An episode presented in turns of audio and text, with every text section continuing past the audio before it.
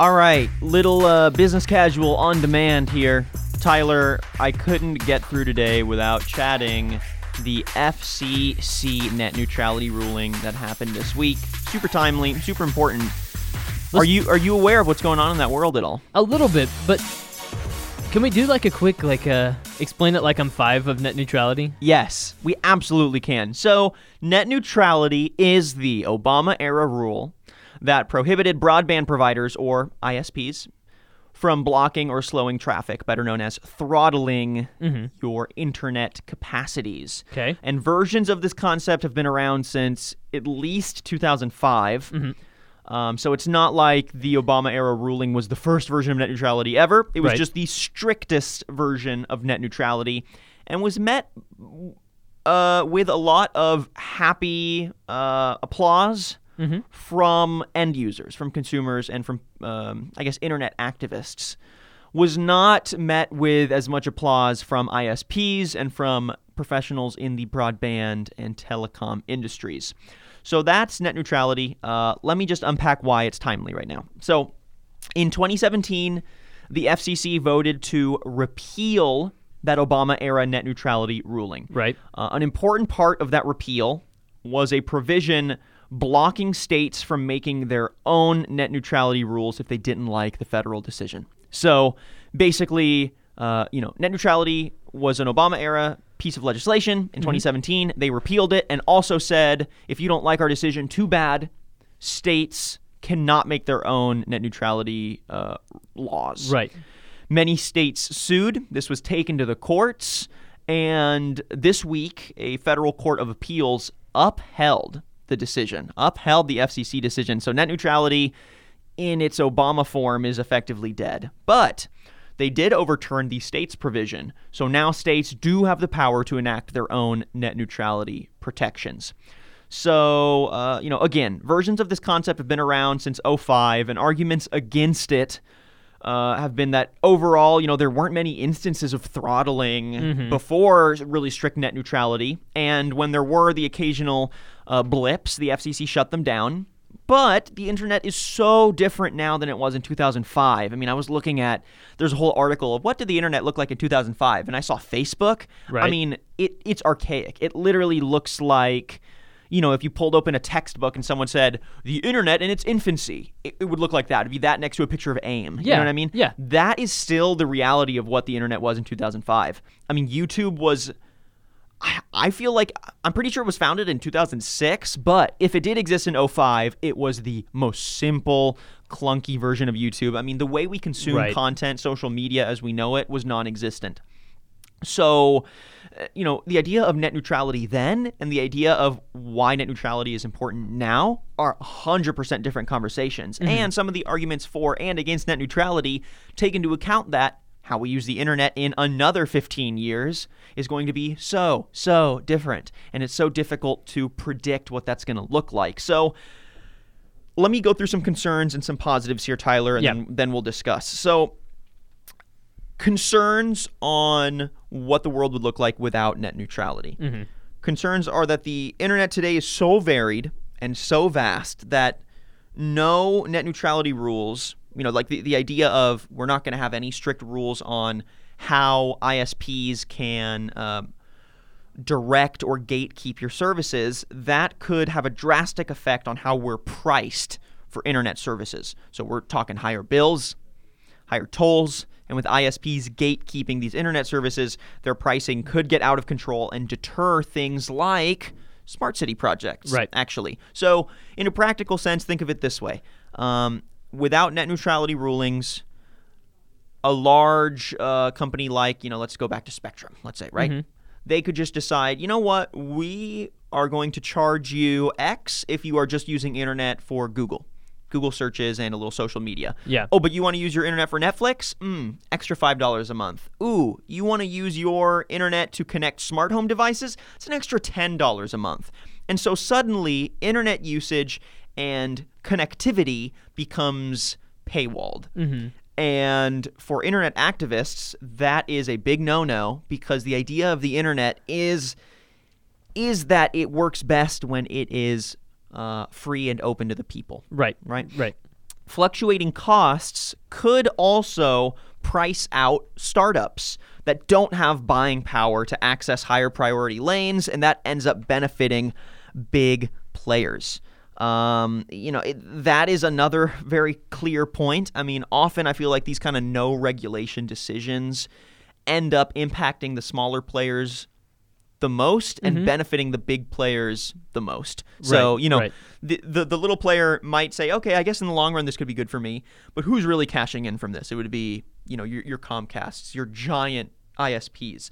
Um, this is from FCC Commissioner uh, Mignon Clyburn. I feel like I'm totally mispronouncing that, but this is in his dissenting opinion on the initial net neutrality repeal. Okay. Quote.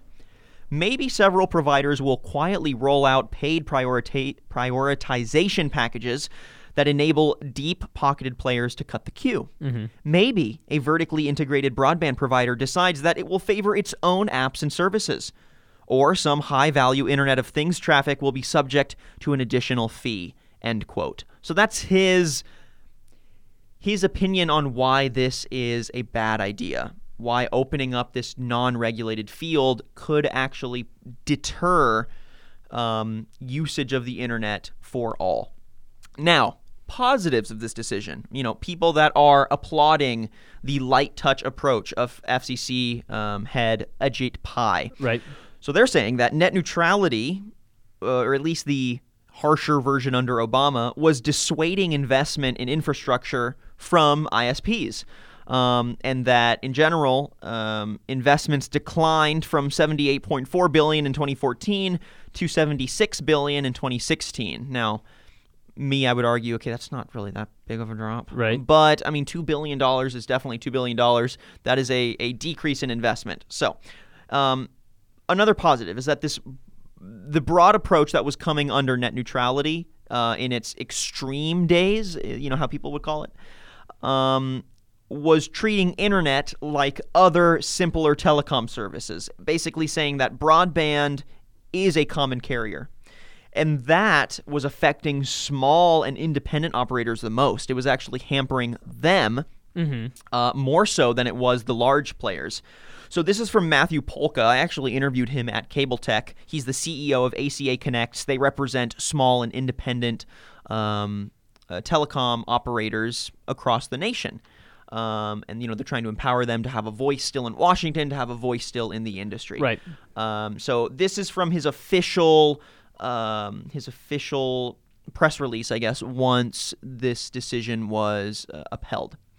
Quote As our smaller broadband provider members told the FCC, subjecting ISPs to outdated common carrier regulation under Title II of the Communications Act would deter them from investing in upgrades and expanding their broadband networks to roll out innovative, higher performance services. End quote. So basically, he's saying all of that because ACA Connects' his smaller provider members have voluntarily committed to not throttle services for their small market customers. So this kind of broad uh, approach is actually limiting them from expanding their services and from innovating. Right. Um, and he's actually also pushing for a law that makes clear that no firm operating in the internet ecosystem can block or impair broadband internet access for lawful content.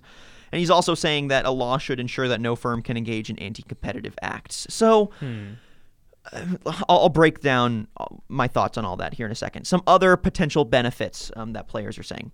The prioritization of communications could actually be a good thing as we empower smart cities. So, you know, prioritizing internet traffic for smart cars, for telemedicine, for a network of drones, that is necessary. And treating all internet access equally could actually deter smart city projects from expanding. So, both sides are saying that.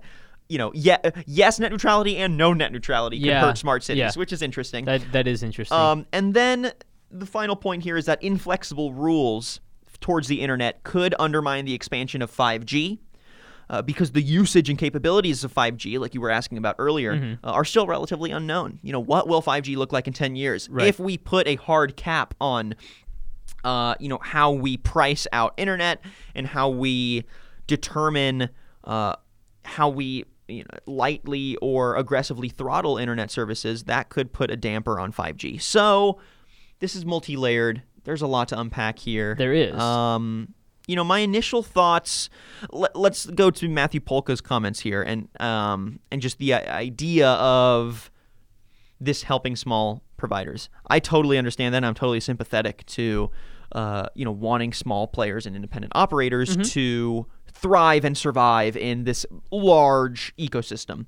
But the idea that small provider members have voluntarily committed to not throttle services for their small market customers, that just doesn't, this is my personal opinion, doesn't really give me a lot of um, assurances. You're not buying what they're selling on I that? mean, I mean, look, I I believe that they are doing that, and I believe that they believe in that vision. But how long can that last? And how long can just trusting that oh the companies aren't going to throttle because we're just committing to it because we're uh you know altruistic? How long We're does that good rea- folks. right? How long does that really last? until it doesn't work on the bottom line. and Right, then- exactly. And then that's that's going to go out the window. Correct. And and that is my mentality on it is that holding people up to personal accountability is not realistic. And we've seen time and time again that removing regulation broadly and entirely and then just kind of playing it off as like, oh, people's individual altruistic nature is going to keep the system from imploding or from price gouging. That doesn't work. It's not realistic mm-hmm. there needs to be a, an even-handed approach to letting people thrive, but also regulating and discouraging malpractice um, or anti-competitive acts. So, Yeah. s- these small independent operators, I feel like because they're small and because they represent their communities, probably you know they're a little more inclined to represent those communities, and therefore I understand the reasoning behind you know we aren't going to price gouge our customers because they're going to be driven out of business. Right. So that makes sense to me. But in the long run, that kind of argument, I don't think um, is a good one. I really don't agree with that argument. Now, just in general, I guess I'm a fan of regulation just because I think uh, internet access and keeping it open and free and unthrottled is really crucial. But the points on the potential benefits of throttling are interesting. You know, prioritizing really important communications that uh, play into our ecosystem of a smart city, like telemedicine, for example. That's a huge one. And I would definitely understand if we had a ruling that said, no, we need to prioritize that over you streaming Game of Thrones. Right. Um, yeah, it's a it's a tough dynamic, and I see both sides of the issue here. And I guess I'm with Matthew Polka in that I think we need bipartisan legislation that says we need to keep the internet flexible in how we throttle. Even though throttle sounds negative, I, think there are some benefits to general lanes for internet. Uh, we need to approach that in a way that doesn't keep people from accessing internet as an end consumer, doesn't price them out of access on the internet, and also doesn't uh, encourage anti-competitive acts from your Comcast, your Spectrums, your giant ISPs. Right. That's my perspective on it. What are your thoughts? I know there's so much here to talk about. So. There's there's a lot to unpack. First of all, I'll say I don't have a lot of hope for a bipartisan effort for anything. but also, I don't have any faith in our lawmakers to be able to navigate the intricacies of a topic like this when so many of them appear to be so ignorant on Oh my things God. of the internet. Have you seen the videos of them trying to interrogate Mark Zuckerberg? Yes, Oh my yes. God. It's like, do you even use the internet? Do you know what the internet is? Lindsey Graham bragged during the presidential campaign that he'd never sent an email before. And I looked at some of the people I was working with at the time and I said, "Some of you guys are applauding this. For me, like that that's almost a disqualification. Literally. To be that ignorant of a topic that is such a big deal nowadays. Right. And I know there are going to be people that disagree with me and that's fine. But that's how I feel about that. Is just that I don't have any faith in our lawmakers to make good decisions on this when so many of them appear so ignorant on the topics. Right. Okay. That being said, I tend to view the internet and the way that it's growing s- similarly to other public works and public goods, right? So similar to access to electricity, Yep. access to water. Yeah. It it being in the next 10 to 15 years like what we're talking about as essential to our day-to-day lives as those things. As essential to keeping up and being a citizen in the modern world Yeah. having internet connection. I know it's it, water essential to life. Obviously, internet Yes. not quite as essential to life. So I, I I get the you know you might hold Yes, that, but right, in order to right. be a functioning citizen, there's going to be an assumption in the next 10 or 15 years that you have access to internet. And I almost think we should treat it as such that restricting access or throttling or anything along those lines, anything that would hamper somebody's ability to be able to affordably uh, get one of these things that is now basically considered a life necessity. Hmm. I think I think we should think long and hard before we do something along those lines. Right. Well, you know, to play off your first point and how that plays into your second point, uh, you know, I think the way that we see um, our political leadership approach some of these topics, at least the people that are leadership right now, uh, on both sides, on the D side and the R side, it feels pretty archaic, you know, and Right. and I understand the concerns from people like Matthew Polka at ACA Connects that like, look, these broad decisions that super harsh, strict internet regulation that basically equates the internet to a common carrier is outdated and is not representative of where we're going with the internet. So I understand that. But I also am with you that the conversation needs to be yes, how can our large players, how can our small players stay profitable and thrive, uh, you know, providing internet services? But also, we need to be talking about how lack of access to information is basically an end all be all for any sort of thriving future in our society. Right. If you don't have a school, uh, you know, if you don't have a computer in school and you don't have access to the internet at home, how are you expected to have any kind of job that adapts with where the world is going? Um, if you live in a rural or small market and you are working off of like horrible megabit uh, speed internets up and down, and you're having trouble even loading like YouTube, right? Yeah. Um, how are you expected to browse and search and and feel a hunger to consume information? I'm totally with you. You know, I've seen proposals from presidential hopefuls talking about we need billion dollars of funding from the federal government to support our independent operators to expand high speed broadband internet to the entire nation so that everyone has access to the internet.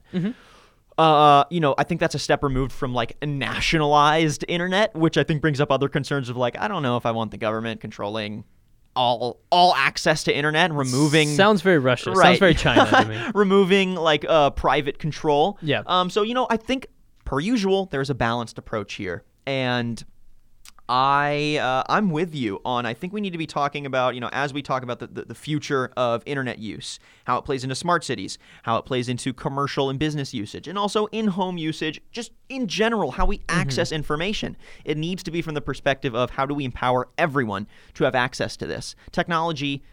I don't think needs to be um, class gapped. You know, like there, Right. there shouldn't be a a gap in access to information or the internet or technology in general because of your uh, your salary or your class standing. Um, I did I did a podcast recently with Kevin Stevenson on social determinants of health, mm, and just talking a little bit about the zip code you're born into has a massive impact on your life expectancy simply because of the social, uh, you know, factors that, Right. that are involved with access where to you health. up. Yeah. Yeah, yeah, a- and and technology should. Er, Access to information, as far as technology goes, shouldn't be one of those things, and it feels like it is. Right.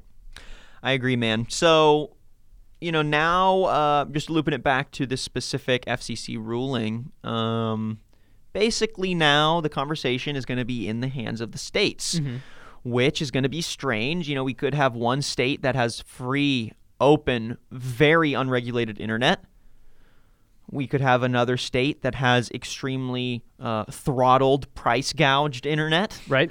uh, and there's gonna basically be nothing you can do about it. Uh, um, other than like move states. I mean, it could be the kind of same general flow of people as we see like people moving because of business regulation or um, y- you know lack of state income tax. Big reasons why people come to Texas, right? They move from their Yeah. you know your coastal uh, coastal states to Texas because okay, we're not getting state income tax. Seems to be less regulation on businesses. Is internet now going to push business, you know, in either direction because of how states manage their internet services? Uh, I guess that just you know is going to have to be up in the air. We're gonna have to wait to see. Yeah. Um, but again, my personal opinion is that I, I, I guess I kind of see both sides here, but I don't think we're at the end now. This Right. ruling basically is now opening the door for large carriers to price gouge. So we need immediate response and action to rebalance. It basically went full to one direction, pendulum swung one direction. Mm-hmm. Now it went full in the other direction, and now we're waiting for it to land in the middle. We need that kind of law, we need that kind of legislation, we need that kind of action that is going to say, okay, we understand that the way this was framed was outdated. Yeah. But we need something that makes it clear you cannot do anti competitive practices to price gouge, and you cannot throttle internet for consumers uh, arbitrarily. That if we're going to talk about lanes and priority for internet, it needs to be for uh, for the benefit of the society, like you know empowering smart cities, smart cars, telemedicine, um, you know improving 5G access to the business, Yes. stuff like that. So that's Yes. my perspective on it. Um, but yeah, I mean, I, I know there's a lot of people really excited about this, and a lot of people really upset by this decision. So. Uh, we're just gonna have to see how it plays out. I feel like that's my will. commentary at the end of all these controversial kind of topics. We're just gonna have to see how it plays out. Exactly. Well, I'll be curious to see what happens and if the pendulum actually lands in the middle, like what we're talking about, or if it ends up on one side or the other. Exactly. That'll be a huge. It will be huge. It will be huge. huge. All right, huge. T. Uh, that does it for this little on-demand segment of business casual. I feel like we might start doing more of these until we just expand the length of the show to an hour. but y'all, uh, you know, an hour-long show. We've got too much on our hands right now. We're we're wanting to do an hour, so just stay patient. We'll get there. Yeah. But for now, just enjoy these on-demand segments and uh, And tune in 9 a.m. tune in 9 a.m. Wednesdays and Fridays. Wednesdays and Fridays. We have two more shows coming on Mondays and Tuesdays as well. So Mm. lots going on here in the MarketScale Radio world. So Spicy. stay tuned. Yum. Bye, y'all.